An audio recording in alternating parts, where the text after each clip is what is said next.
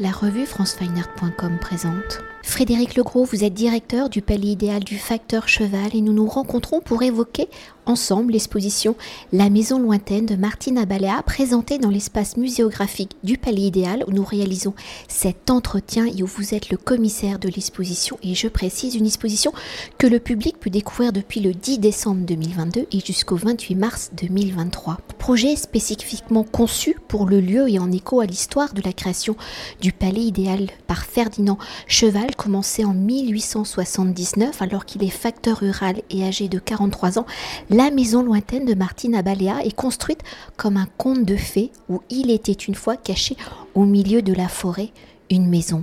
Ici, la maison lointaine de Martine Abaléa est construite autour du rêve, celui du facteur Cheval qui a d'abord rêvé son palais avant de le construire et de le peupler d'un incroyable bestiaire de fées, de personnages mythologiques, de végétation exotique, et celui de Charles Miller qui en 1929 aux États-Unis a construit une maison sur une camionnette, et celui évidemment de l'artiste de matérialiser la cabane de son enfance. Avant de nous projeter dans les rêves de ses créateurs, au regard de l'histoire du Palais idéal du facteur Cheval, quelles ont été vos réflexions pour inviter l'artiste Martine Abaléa? Et si l'œuvre de Martine Abaléa se matérialise à travers une diversité d'écritures plastiques, la photographie, la carte postale, le livre d'artiste, des objets et des installations, des œuvres qui ont ce pouvoir de proposer un voyage mental, y a-t-il une œuvre particulière qui a impulsé votre invitation à Martine Abaléa, qui vous a permis de projeter votre propre rêve, mais aussi celui peut-être du facteur Cheval, à travers donc un regard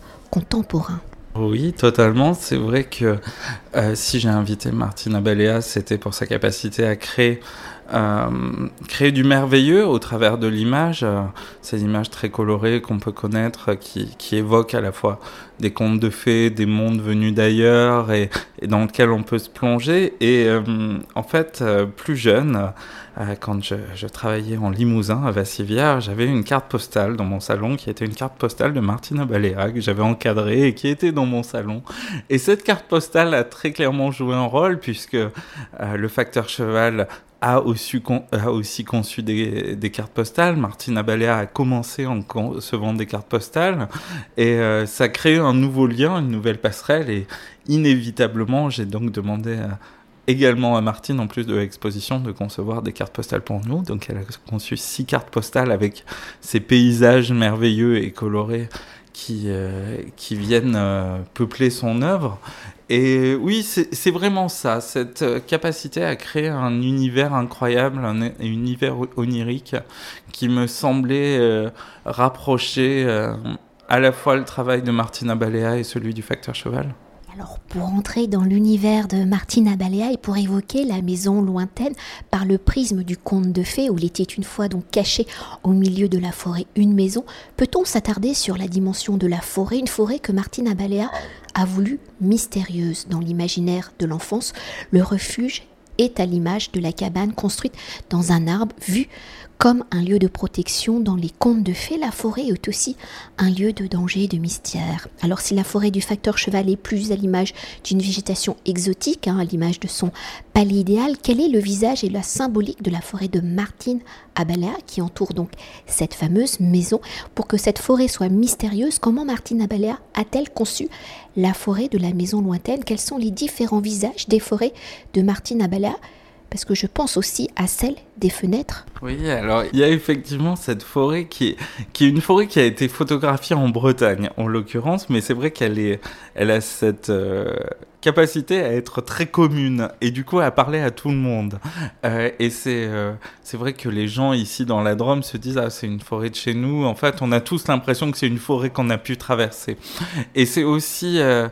en cela que la démarche de Martine a été intéressante, c'est que la forêt est entièrement en négatif, en noir et blanc. On n'est plus dans un univers coloré comme on peut avoir l'habitude chez Martine Abaléa, on est vraiment dans un univers en noir et blanc, et ça vient rendre ce pouvoir de l'imaginaire encore plus fort.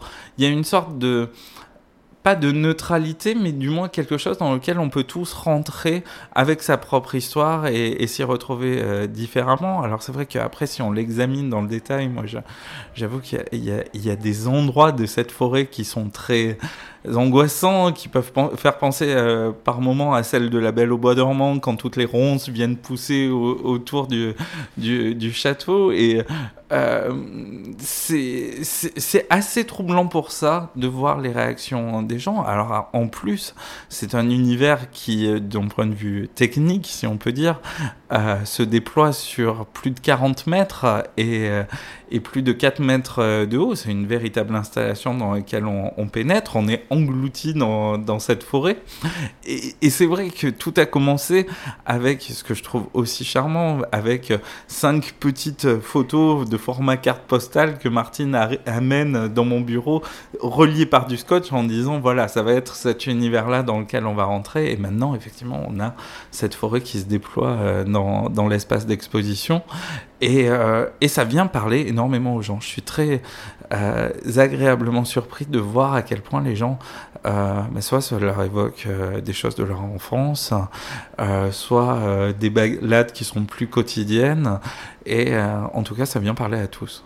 Et pour évoquer quand même la maison de Martine Abaléa, si elle est à l'image de la maison sur camionnette de Charles Miller, pour matérialiser la magie de la cabane, dessus le magique de l'enfance et celui des rêves, des souvenirs des adultes. Comment Martine Abaléa a-t-elle conçu sa maison? Quel est le rôle de la lumière? Maintenant que je l'ai découverte, je sais qu'elle est très importante. Et comment Martine Abaléa a-t-elle pensé la place justement du visiteur? Comment le visiteur peut-il habiter cette maison? Alors, c'est une maison qui, effectivement, est très technologique, puisqu'elle a été conçue de ruban LED avec tout un plan de montage très complexe. Ce qui, encore une fois, est assez magique, c'est vraiment la poésie de Martine, puisque Martine voulait juste une maison dessinée par la lumière. Elle ne connaissait pas les rubans LED, elle n'a pas pensé quelque chose de technique. Elle a vraiment fait un dessin très poétique, où dans le dessin, effectivement, on avait des traits blancs qui venaient apparaître dans un espace et constituer une maison avec des petits balcons, des fenêtres. On a quand même 10 fenêtres pour cette petite maisonnette, cette cabane. L'importance des fenêtres pour Martine était très importante. C'est à la fois là qu'on découvre le paysage à l'extérieur, c'est aussi là qu'on peut suspendre des rideaux, et ça a aussi son importance chez elle. Donc voilà, les montants de fenêtres sont dessinés par la lumière, et on a par contre cette surface des murs qui disparaît. C'est très troublant, la maison est vraiment dessinée par la lumière, elle n'a plus de parois, les parois sont du vide, et pour autant, on ne peut pas rentrer à l'intérieur, et à l'intérieur, on a juste de quoi se coucher, se reposer, et une petite lampe de chevet, parce que Martine disait que, par exemple, quand on arrive dans un hôtel, dans une chambre d'hôtel, les lampes ne permettent jamais de lire. Et elle voulait une lampe pour lire. Et c'est pour ça, on peut lire dans cette maison. Et pour autant, c'est un espace fermé parce que c'est une maison pour rêver. Et c'est aussi une maison rêvée. C'est la maison... Oui, dans lequel chacun peut se réfugier pour rêver, et c'est né de cette idée de Martine de le facteur cheval était un rêveur, et c'est quoi le lieu où rêve un rêveur? Et c'était peut-être cette maison-là, c'est ça qui l'a amené à faire ce projet. Et alors ce que je disais hors micro pendant qu'on visitait justement l'installation de la maison lointaine de Martine Abaléa, et que j'ai échangé un peu avec l'artiste, en découvrant sa maison lointaine, d'abord les murs sont noirs, donc on a l'impression d'un espèce de gouffre, qu'on est happé, et en même temps cette lumière est très apaisante, on a l'impression que c'est les âmes, une espèce de population qui habite cette maison. Oui, il y a cette chose assez extraordinaire, c'est très beau d'observer les visiteurs à l'intérieur par exemple, déjà parce que d'autres visiteurs qui passent qu'on aperçoit à travers les fenêtres, ça vient ramener de la couleur, ça vient ramener du réel dans un espace qui est totalement irréel.